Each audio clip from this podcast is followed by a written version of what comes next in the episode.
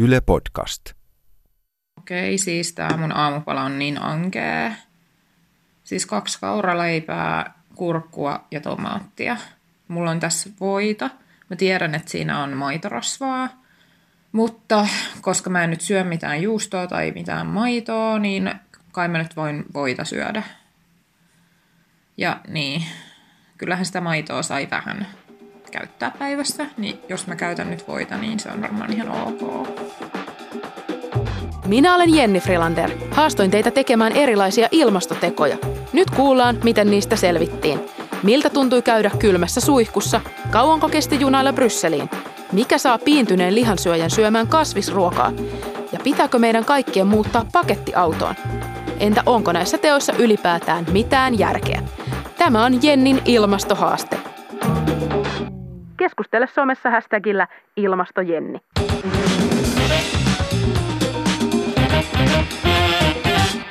Susanna Binsel ja Jarmo Kolivuori, te olette noudattanut viikon verran WWFn ruokasuositusta, eli niin sanottua planetaarista ruokavaliota. Kyllä vaan. Joo. Miltä sen tekeminen oikein tuntui?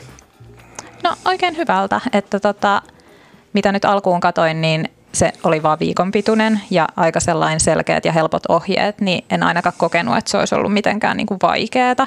Et tokihan tuli semmoisia niin mielitekoja silloin tällöin, mutta en koe, että niin kuin kenellekään etenkään tuommoinen viikon ruokahaaste olisi kovin hankala. Mitäs Jarmo? Niin siis mä ehkä itse yllätyin siitä, että kuinka periaatteessa salliva se WWFn niin ruokaohjeistus on. Että siinähän, eihän se nyt periaatteessa vaadi sinua oikeastaan niin hirveänä muuttamaan sun ruokavaliota muuta kuin, että rajat käytännössä sen punaisen lihan syönnin siihen yhteen kertaan viikossa ja sitten ottaa huomioon, että kaupoista saa nykyään niin paljon kaikkia niin tämmöistä niin kasvisperäistä proteiiniruokaa, jotakin nyhtökauraa ja tämmöistä, niin eihän se nyt sinällään ole hankalaa, että varmaan kymmenen vuotta sitten olisi ollut paljon hankalampi tilanne lähteä itse tekemään niitä asioita. Niin sen ruokasuosituksen mukaanhan pitäisi syödä pääosin kasviksia, kalaa, ehkä vähän broileria, mutta siis ei juurikaan punaista lihaa, maitoa, juustoa tai kananmunaa. Punaista lihaa sai syödä kerran viikossa. Kerran viikossa. No, pysyittekö näissä rajoissa? No ainakin omalta osaltani pysyin kyllä, että tota, mä itse ehkä haastoin itseäni turhankin paljon tässä haasteessa, että mä menin ehkä enemmän sellaisella niin kuin vegaanisella – että jotenkin mulla oli tosi hankala niin kuin miettiä, että mikä on yksi lasi maitoa päivässä, niin silloin mä tavallaan pyrin koko ajan olemaan niin kuin veganish tavallaan, että sitten välillä saattoi lipsahtaa, että on maitotuotetta vähän ja näin, niin silloin se oli jotenkin helpompi itsellä niin kuin tehdä. Ja toki söin kyllä kerran kanaa ja kerran punaista lihaa, mutta muuten pysyin kyllä ihan niin kuin Sun teki niin ainakin piti. mieli hampurilaista jossain joo, vaiheessa. Kyllä, joo. Ja tällä hetkellä mun tekisi tosi paljon mieli hampurilaista, to be honest tekisi mieli ihan kunnon semmoista hesemättöä. Mutta eipä nyt sorruta. Et mä mietin, että mä tekisin, tekisin tänään nyt kohta sitä sosekeittoa, mikä ei oikeastaan kyllä tunnu yhtään semmoiselta viikonloppuruualta, että saattaa olla, että mennään ehkä syömään jonnekin poikaystävän kanssa ulos tai, tai tilataan sitten kotiin. Saa nähdä, mitä keksitään. Joo, mulla oli oikeastaan ainoa hankala, hankala paikka oli sen, sen viikon perjantaina, kun meni tuota, työporukalla syömään ja kaikki muut söi semmoiset oikein hyvännäköiset ripsit ja itse asiassa ne joutui miettimään, että no mitähän minä nyt syön tässä. Että. No oliko sun viikon lihakiintiö syöty jo oli. ennen Voi ei. Mutta ei, ei se sitten, siinä oli kuitenkin syön, oli, heillä oli onneksi kasvisvaihtoehto, mitä sai syötyä. Se oli myös ihan hyvää, mutta kyllähän sinne tuli semmoinen ryhmäpaineen annoskateus vähän sen, kun muille lyödään pöytään semmoiset puolen metrin pituista ripsit. Että. Niinpä. Niin, että et se olisi ollut kuitenkin sit se mieleisempi. No tota, m- miten tarkalleen ottaen, minkälaisia muutoksia se vaati teiltä, että te osallistutte tähän haasteeseen? M- miten syötte normaalisti? Mikä muuttui eniten? No itse mä syön aika paljon lihaa, että huomasin sen nyt, kun tavallaan aloitti tämän haasteen, että kuinka paljon oikeastaan syökin lihaa. Että niin kuin esimerkiksi aamupalalla kyllä mä syön yleensä aina jotain leikkelettä, joka on punaista lihaa tai kalkkunaa tai mitä nyt ikinä – että niin kuin sen karsiminen, samoin juustoa käytän paljon, käytän aika paljon maitoa myös, että maidon vaihtaminen kauramaitoa ja juuston vaihtaminen vegaaniseen versioon, että ne. Ja sitten kyllä mä niin kuin syön oikeastaan kanaa ja lihaa melkein päivittäin, että pääsi nyt sitten tutustumaan enemmän tuommoisiin kasvisvaihtoehtoihin, niin kuin just mifuihin ja mitä nyt kaikkea on näitä, mitä Jarmokin sanoi. Maistuko ne sulle? Joo, kyllä. Okei, okay, jees. Ei Joo. mitään ongelmaa. Ei, ei ollut mitään negatiivisia kokemuksia niiden kanssa vai? Öö, no sanotaan, että se vegaaninen juusto ei ollut kyllä ihan mun lemppari, jos ollaan ihan rehellisiä. Mm. Että niin kuin, en tiedä, onko semmoista juuston korviketta suoranaisesti semmoista niin kuin hyvän makusta. En ainakaan itse ole löytänyt. Ei maistunut juustolta. Ei maistunut juustolta. Ja Joo. tota, kyllähän ne lihakorvikkeetkin on vähän sellainen erityyppisen makuisia kuin liha, mutta ei ne mun mielestä niin kuin pahoja. Että ne maistuu erilaiselta, mutta ihan niin kuin Mm. hyvältä. Mitäs Jarmo? No mulla on oikeastaan aika lailla sama tosiaan kuin sulla, että aika paljon tulee varsinkin just leikkeleitä ja näitä syöttyä. Mä en hirveästi punaista lihaa muutenkaan syö enemmän just niinku broileria, no sitä mun piti niinku rajoittaa tietenkin. Mutta mä oon tietenkin jonkun verran aikaisemmin syönyt niinku näitä mifuja ja näitä, että se nyt ei, sinällä oli vaan sitten vähän muutti sitä niinku suhdetta, että syön enemmän näitä. Mm-hmm. Että se oli sinällään että ehkä meni, meni sillä aika kivuttomasti, kun kuitenkin oli sen verran niin antelias se ohjeistus, että sä saat syödä näitä. Mm. Mm. Ja tietenkin sit saa sitä kalaakin syödä kerran viikossa. Mm. Mm. Että, Mm-hmm. Että mulle ehkä semmoinen niin täysin kasvisperäinen ja tämmöinen olisi ollut paljon tiukempi tilanne, että Niin. mistä mm. olisi niin karsittu esiin kaikki kananmunat, juustot ja tämmöiset poissa maitotuotteet, niin Kananmunahan tässä sai syödää. oliko kolme tai jotakin. Joo. Joo. Ol, oliko se hankala? Mä en tainnut syödä yhtään kananmunaa viikon aikana. Joo. Että, No mäkään niin kananmunaa syönyt kananmunana, mutta niin kuin, tokihan sitä on sit käytetty joissain näissä ruuissa. Niin. Että esim. Eikö nyt majoneesissa sun muissa ole? Mutta sitten taas, kun mä en syönyt yhtään kananmunaa, niin mä ajattelin, että se on ok silloin tällöin ottaa vähän jotain, missä on pikkasen kananmunaa. Mm. Niin, niin ei se silleen vaikea ollut. Mm. Perjantaina tuli oikeastaan ensimmäisen kerran semmoinen vähän hankalampi paikka tämän ruokavalion osalta, kun työporukalla mentiin vähän semmoiseen pihvipainotteiseen paikkaan, missä suurin osa tai lähes kaikki muut niin veti ripsejä ja ripsithän kyllä näytti aika hyvältä ja itselläkin olisi tehnyt kovasti mieli niitä ottaa, mutta tosiaan niin itse sitten siinä otin tämmöisen kasvisvaihtoehdon ja hieman tuli kyllä semmoista annoskateutta siinä. Mutta tuota, muu viikonloppu sitten meni, meni kyllä hyvin ja niin huomasi, että ei se nyt oikeastaan ole niin edes hankalaa noudattaa tuota, että kun kuitenkin niin kasviksissakin on ja näissä muissa ruoka-aineissa on niin paljon vaihtoehtoja, mitä tehdä. Sulla oli Jarmo ainakin, eh, kävi ripsit kateeksi, mutta miten muuten teille siis kasvisruuat maistui? Mi- Miten vertaatte niitä niin kuin siihen teidän normaaliin ruokavalioon, näitä ruokia, mitä söitte viikon aikana?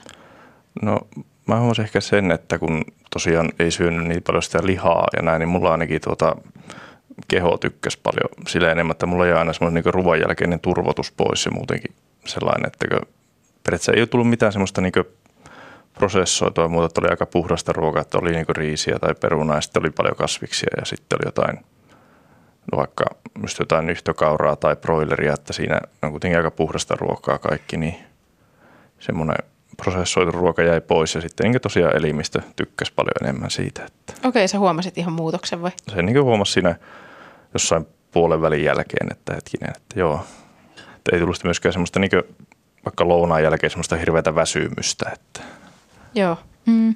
Nyt kun sanot, niin ei kyllä mullakaan, että oli aika lailla semmoinen niin freesi olo koko ajan, että väkisinkin niin kuin söi terveellisemmin myös samalla, että kun lisää sitä kasvisten määrää, ettei vaan mätä sitä kauheata lihalautasta ja perunaa ja hiilihydraatteja, että enemmän tuli otettua myös sit sitä kasvista sinne, niin Mm. keventyi samalla olo. niin ja käytännössä pystyi syömään enemmän vaikka niin kuin, Mm. että pystyi syömään paljon enemmän, mutta silti se olo oli sille ihan niin kuin normaali, että ei tullut mitään ähkyjäkään. Mm. Huomasitteko, että pitääkö kasviksia syödä niin kuin määrällisesti enemmän, niin kuin että, että, että, että pysyy kylläisenä tai siis sillä tavalla, että No, ainakin mulla pitää syödä paljon enemmän. Että, oliko nälkäviikon aikana? ei nälkä, mutta kun ei tullut, yleensä mulla ei tullut ruoan jälkeen semmoista niin kuin, tai kyllästä oloa, vaan tuli vaan semmoinen olo, että nyt on okei, nyt on syönyt, että nyt on niin hyvät energiatasot, mutta ei tullut niin semmoista Niin, sitä äh- ähkyä. Niin, mm. ei tullut sitä ollenkaan. Mm. Joo, mulla kanssa sama, että aika semmoinen neutraali olo koko ajan, että ei ollut mitenkään silleen nälkäinen, mutta ei niinku mitenkään sellainen ähkykään. Mm. Että semmoinen perus, perus hyvä olo. No mitäs näiden uusien ruokien tekeminen, mitä teitte? Oli, oliko, oliko vaikeaa kotikeittiössä kokkailla uusia ruokalajeja? No ei oikeastaan, että aika paljon löytyi reseptejä, kun googlas. Että mä googlasin aika paljon vegaanisia reseptejä, niin niistä oli helppo sitten katsoa. Niin kuin esimerkiksi mifusta nyt jauheliha korvikkeeksi ja näin. Niin teet sen saman polokneesen, mutta vaihat siihen vaan sen lihan tilalle sitten jonkun korvaavan tuotteen. Että ei se mun mielestä ollut yhtään hankalaa. Ja samoin, että lounaalla sitten töissä, niin valkkailee sieltä sitten vaan niin ruuat, mitä saa syödä, niin ei se kauhean hankalaa ollut. Joo, ei tuota mun, mun reseptit oli kyllä lähinnä tasoa, että kokeilin ja katson mitä tulee. Että käytännössä yleensä vaan korvasin jostain reseptistä sen lihan jollakin toisella tuotteella ja katson, että mitä tästä nyt tulee. Ja kertaakaan ei tullut semmoista, että en olisi voinut syödä sitä. Että.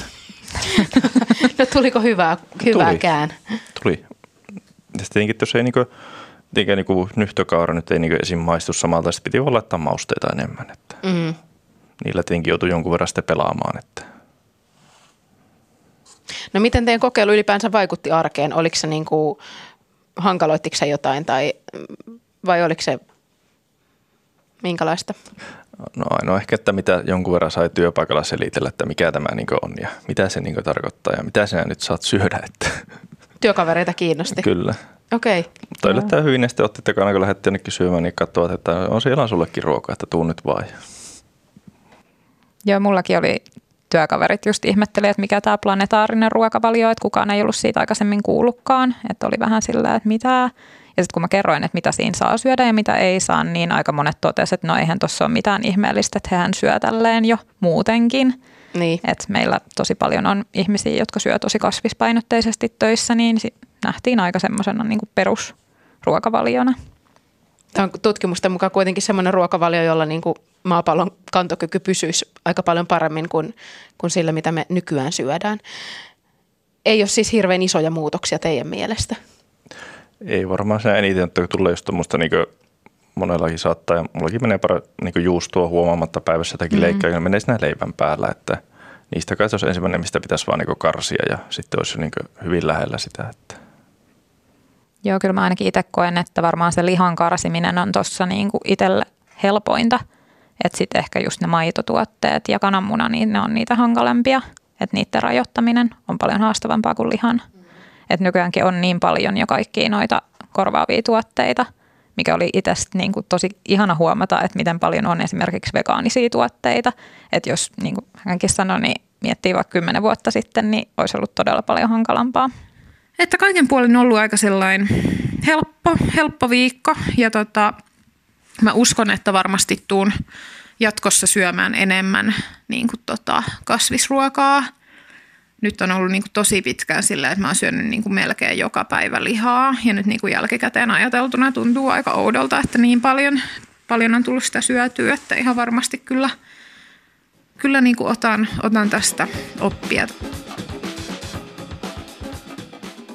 WWFn ilmastoasiantuntija Mia Rahunen, pelastuuko maapallo nyt tällä ruokavaliolla? No, tämä ruokavaliohan perustuu sellaiseen Eat Lancet-tutkimukseen, eli siinä on semmoinen tutkijayhteisö tehnyt tutkimuksen, että mikä olisi terveellinen ja ympäristön kannalta kestävä ruokavalio tuonne vuoteen 2050 asti, millä pystyttäisiin ruokkimaan 10 miljardia ihmistä. Ja tällä pystyttäisiin? Tällä pystyttäisiin. Kun näin, tällä tavalla söisi jokainen ihminen maapallolla? Joo, ja tässähän on toki Öm, tässä on vähän niin kuin näissä arvoissa on, on tavallaan vaihteluväliä, eli, eli mitä me ollaan just Suomessa sanottu, että punaista lihaa kerran viikossa, broileria pari kertaa viikossa, maitoa lasillinen päivässä, muutama siivu juustoa. Kalojen kohdalla esimerkiksi sitten Suomen kohdalta siellä suosituksissahan on yleisesti sanottu, että kaloja kanssa se muutama, muutama kerta viikossa, mutta meillähän on sitten Suomessa vaikka uhanalaiset kalat onkin – Meillä on lähes kaikki vaelluskalat uhanalaisia, mutta meillä on myös paljon, paljon tota runsaita kestäviä kalakantoja, eli, eli kotimaisia kestävästi pyydettyä kalaa voi syödä vaikka päivittäin. Silakkaa, ahventa, mm. muikkua, haukea, särkeä, lahnaa. Siellä on, siellä on paljon, paljon vaihtoehtoja. Noudatatko itse työnantajasi ruokasuositusta? Kyllä ja ei. Itse asiassa mä syön itse paljon vähemmän lihaa mitä, mitä, tämä, mitä tämä suositus on, että, että mun lihan, lihan kulutus on nykyisin tosi pientä. Mä syön lihaa ehkä, mitähän mä sanoisin, kerran kahdessa viikossa.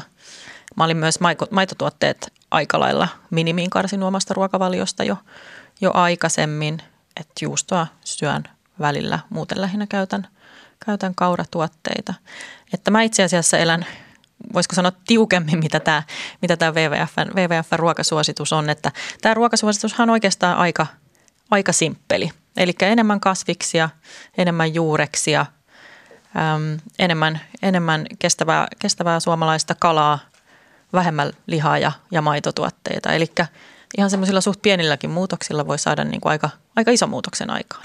Et ei tämä ei ei ole kovin vaikeaa tai monimutkaista.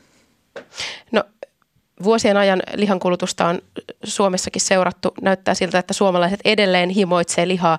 Ihan pieniä merkkejä saattaa olla nyt ihan viimeisimmissä arvioissa, että, että lihankulutus olisi vähenemässä, mutta millä sitä oikein saisi vähenemään lihankulutusta, joka on kuitenkin ainakin naudanlihan kulutus se kaikkein suurin ilmastopahis?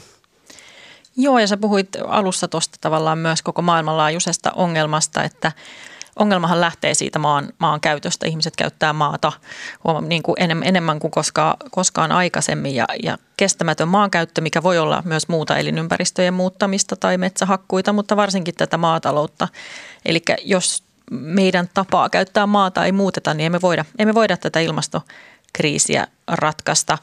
Ja, ja nykytilanteessa on just se, että on ennustettu, että esimerkiksi maatalouden päästöt tulevaan jatkossa nousemaan, vaikka ollaan siinä tilanteessa, että kaikilla sektoreilla päästöjen pitäisi, pitäisi radikaalisti laskea. Ja yksi suurimmista syistä tähän kestämättömään maankäyttöön on just ruoantuotanto. Et jos me katsotaan koko ruokaketjua, koko, koko globaalia ruokajärjestelmää, niin, niin sehän aiheuttaa 25-30 prosenttia kasvihuonekaasupäästöistä, mikä on, mikä on tosi iso, iso osuus. Eli ruoantuotannon pitää mullistua, jotta, jotta me voidaan, voidaan nämä ilmasto, ilmastotavoitteet samalla, samalla ratkaista. Ja siinä on ratkaisevaa se siirtyminen kasvipainotteiseen ruokavalioon, jotta me saadaan liha- ja maitotuotteiden kulutus vähenemään. Niin, siis liharuoan tuottamiseen tarvitaan noin nelinkertainen maala verrattuna kasvisravinnon tuottamiseen. Et niin kuin, jos ajattelee tämmöisen, että kasvis, kasvisruokailijoiden maapallo näyttäisi aika erilaiselta. Mut, mut jo, niin. Tämä nykyinen malli on tosi tehoton, jos mietitään, että yli 80 prosenttia maatalousmaasta menee eläinperäisten tuotteiden tuottamiseen. Ja niistä me saadaan kuitenkin niin kuin alle 40 prosenttia proteiineista ja alle 20 prosenttia meidän, meidän kuluttamista kaloreista, niin onhan se tosi tehotonta. Että se tavallaan se lihan, lihan kulutus ja lisääntyvä lihan kulutus, niin se vie, se vie tilaa luonnolta. Se vähentää luonnon monimuotoisuutta toisaalta, mistä me sitten taas ollaan itse, itse täysin riippuvaisia. Osaatko sanoa sitä syytä, että minkä takia lihankulutus vähenee niin hitaasti? En osaa sanoa. Siihen on varmaan monta syytä. Varmaan riippuu myös, että missä, missä, missä päin maailmaa ollaan.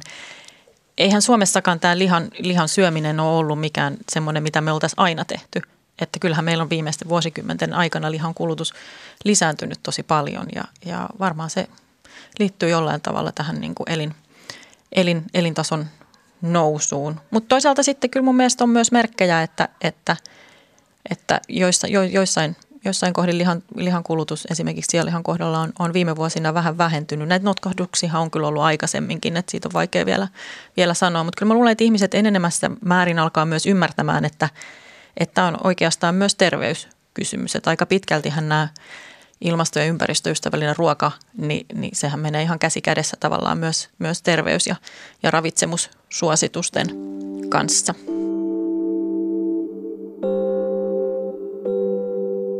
Mulla tulee mieleen tästä näin, kun meillä oli töissä yhteen ruokalasta tuli erikseen kasvissyöntilinjasto ja ekana päivän, päivänä kävin siellä, niin ne jonot oli aika paljon puhuvat. Ää, siis sitä härkää syömään jonotti yksi nainen ja kaikki loput oli miehiä. Ja sitten kasvisruokaa toisaalta halusi vain yksi mies ja kaikki loput oli naisia. Eli siis oli selvästi naisten kasvisruoka ja miesten liharuoka.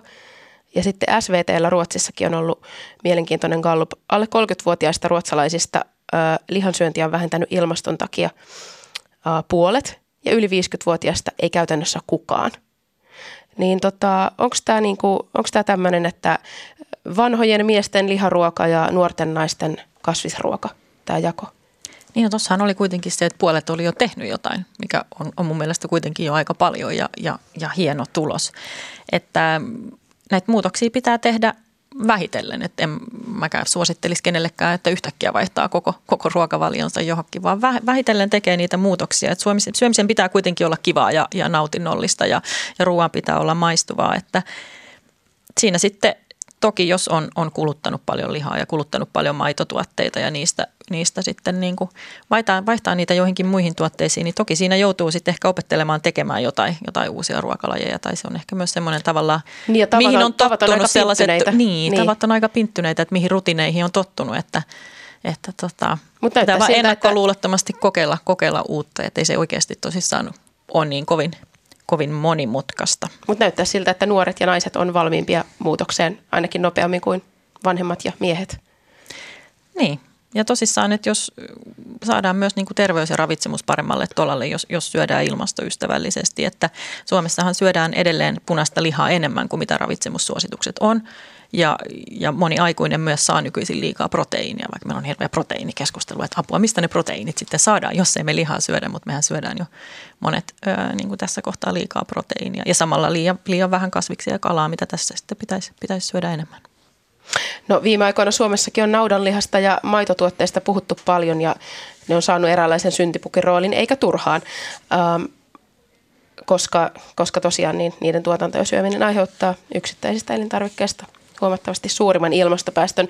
No jotkut lihan ja maidon tuottajat on sanonut, että ne aikoo tehdä naudanlihasta ja maidosta hiilineutraaleja. Mia Rahunen, voiko, voiko näistä koskaan tulla hiilineutraaleja?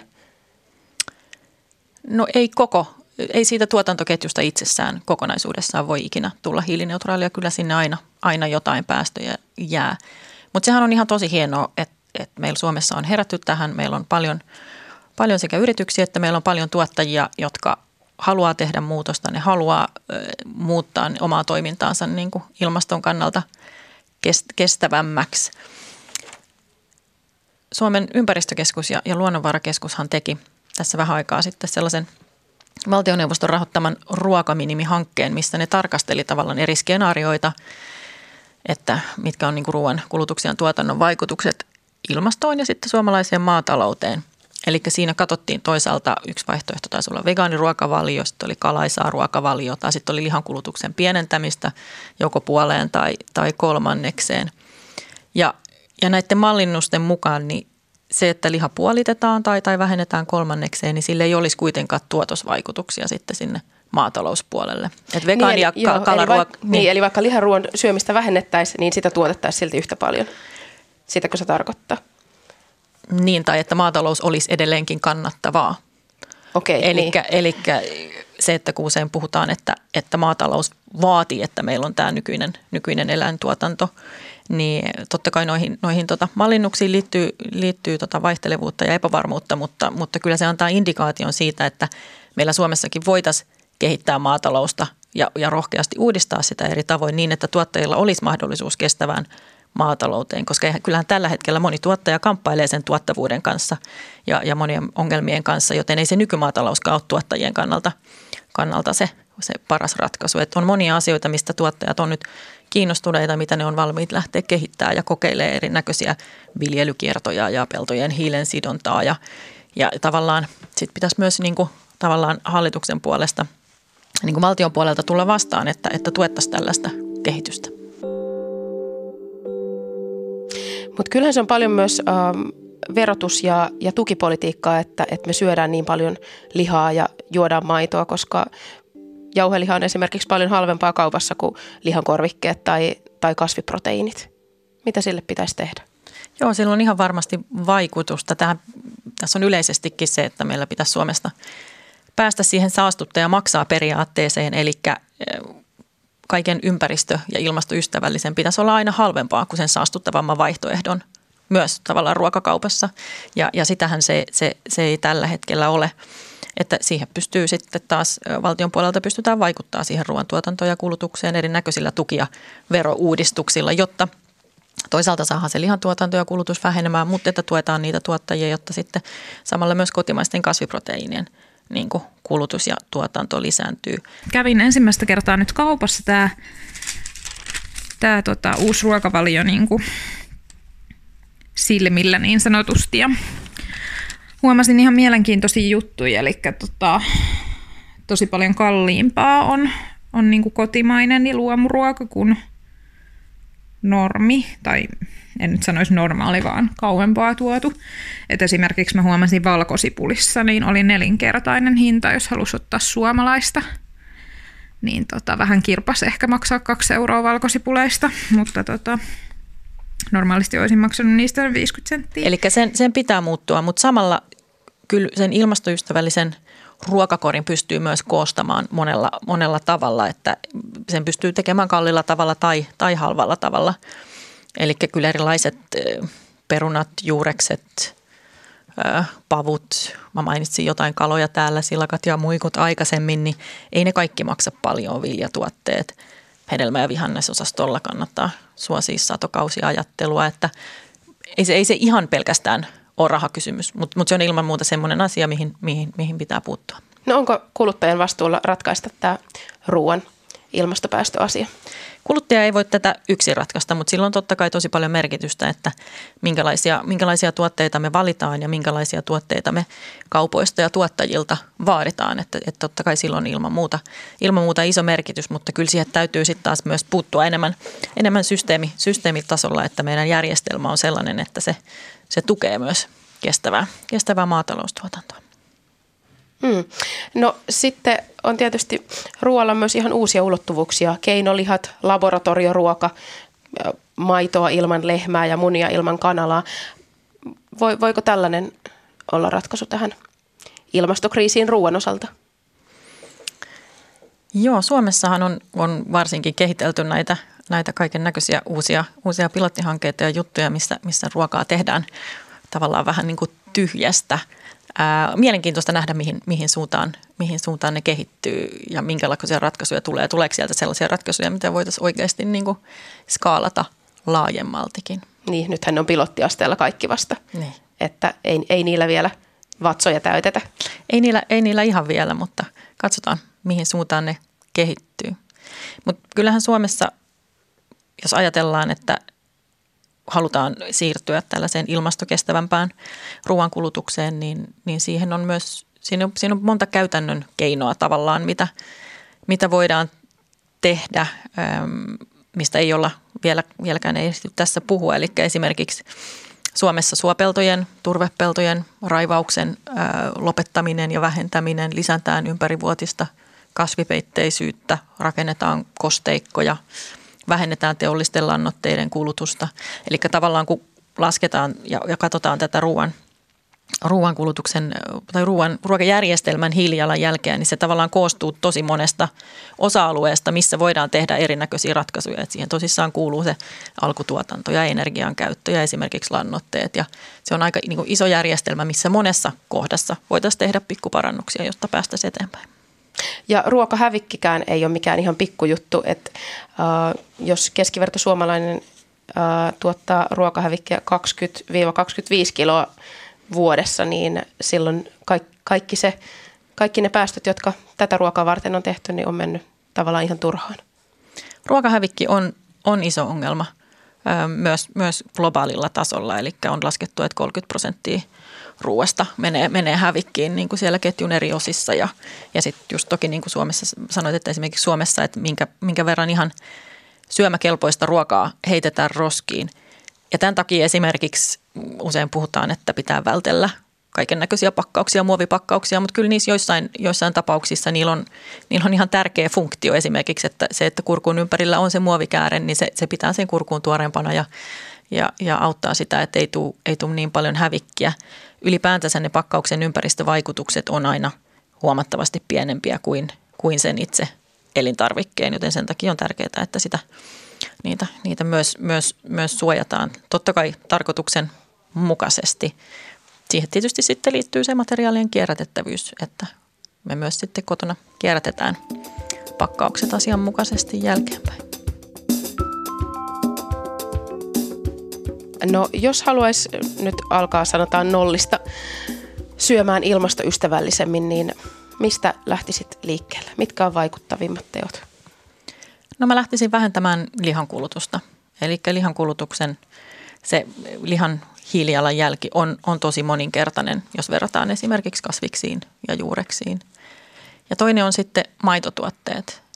Itsessään maidon hiilijalanjälki ei ole niin älyttömän iso, mutta, mutta sitten kun maidosta esimerkiksi tehdään juustoa, sitä maitoa tarvitsee tosi isoja määriä siihen, niin sitten se hiilijalanjälki pomppaakin jo, jo viisinkertaiseksi maitoon verrattuna. Eli juuston kulutus on myös sellainen, että jos sitä on itse henkilökohtaisesti paljon syönyt, niin sitä vähentämällä voi sitä omaa, omaa hiilijalan jälkeä pienentää. Eli kaikkein vähitenhän päästöjä aiheuttaa sellaiset avomaalla kasvatetut viljelykasvit ja, ja vihannekset ja suuria päästöjä sitten kaikki eläinperäiset tuotteet ja sellaiset kasvikset, joiden, joiden kasvattamiseen kuluu, kuluu paljon energiaa. Eli ihan simppeleillä pienillä muutoksilla voi, voi jo saada paljon aikaa millä korvaisit juuston leivän päällä? No mä itse asiassa, kun en itse syö leipää, niin mä myöskään laitan leivän päälle juustoa, tai hyvin harvoin, mutta tota, Suomessahan on jo tosi hyviä vegaanijuustoja, mitkä on ihan niin kuin koostumukselta ja maltaan tosi, tosi juustonmakuisia, että mä en itse sitä, sitä koe kyllä ongelmana, että sieltä löytyy tosi hyviä vegaaniversioita jo. Eli semmoista kokeilemaan? Sellaista kyllä. Susanna Binsel ja Jarmo Kolivuori, jatkuuko homma vielä tai tuliko siitä mitään uutta teidän arkeen niin kuin pidemmällä tähtäimellä? No mä en ole varmaan, no toki totta kai nyt tuli joulu, tuli syötyä kinkkua, mutta en ole varmaan muuten sen jälkeen oikeastaan niin punaista lihasta syönytkään. Että okay. Huomannut, että en mä oikeastaan, ei sitä tarvitse sinällään. Niin, että jäi, niin kuin, jäi mm-hmm. siitä semmoinen olo, että nyt se liha saa jäädä vai? Niin, että pärjää ihan hyvin, että syö, syö broileria ja sitten syö näitä tosiaan kasvisperäisiä proteiinituotteita. Mm. Yllättikö se itseäsi? Aja, o, oisitko ajatellut etukäteen ennen tätä haastetta, että voit luopua punaisesta lihasta? No en varmaan ollut asiaa silleen ajatellut, mutta nyt se niin tuli tuossa vähän huomaamatta, että, että vähän nyt oikeastaan, tämä on oikeastaan turha nyt tässä, että okay. en tarvitse omassa, omassa ruokaketjussa niitä tehdä. Mm. Joo, no mä, mä oon itse vaihtanut nyt ton tota maidon kauramaitoa aika pitkälti, että mä käytän nyt kahvinkikkaa pelkästään sitä kauramaitoa, että mä huomasin, että mä tykkään siitä enemmän kuin normimaidosta. Mm. Niin ehkä semmoinen muutos on ainakin nyt heti tullut. Toki itselläkin nyt noin joulunpyhät tuossa vähän painaa, niin kyllä se kinkku aina hyvältä maistuu. Niin tota, ei, ei sinällään tullut noudatettua silloin tätä ruokavaliota, mutta kyllä varmaan niin kuin, en nyt suoraan vaihda tähän – ruokavalioon, mutta pikkuhiljaa varmasti kyllä niin kuin ottaa sinne arkeenkin enemmän niitä vegaanisia ja muita reseptejä. Mm. Et toki itselläkin poikaystävä on aika semmoinen lihan ystävä, niin se on vähän haastavaa sinne talouteen sit saada suoraan niin kuin Et semmoinen hän... kasvisvallankumous niin sanotusti. Et saanut häntä kokeilemaan? No kyllä me tehtiin sitten niinku yhteiset ruuat, että hän söi myöskin sit niinku viikon verran samoin ruokia, että toki sitten töissä söi lihaa ja muuta enempi, mm. mutta niinku – kyllähän niin kuin tuki siinä ei oli mukana, että tehtiin ihan sit niin kuin yhteiset ruuat, jotka oli niin kuin näiden speksien mukaiset. Mm. Voisitteko suositella tätä WWFn ruokavaliota muille? Kyllä, ehdottomasti. Hmm, kyllä, joo. Tota, vähän, vähän yritin omille vanhemmille suositella, mutta ne ei vielä ihan ainakaan sitä ostaneet, mutta tota, ei tämä ainakaan minun mielestä ole mikään niin semmoinen, mikä vaatisi oikeastaan hirveän radikaaleja muutoksia, että ihan hyvin pystyisi käytännössä jokainen tätä varmasti noudattamaan.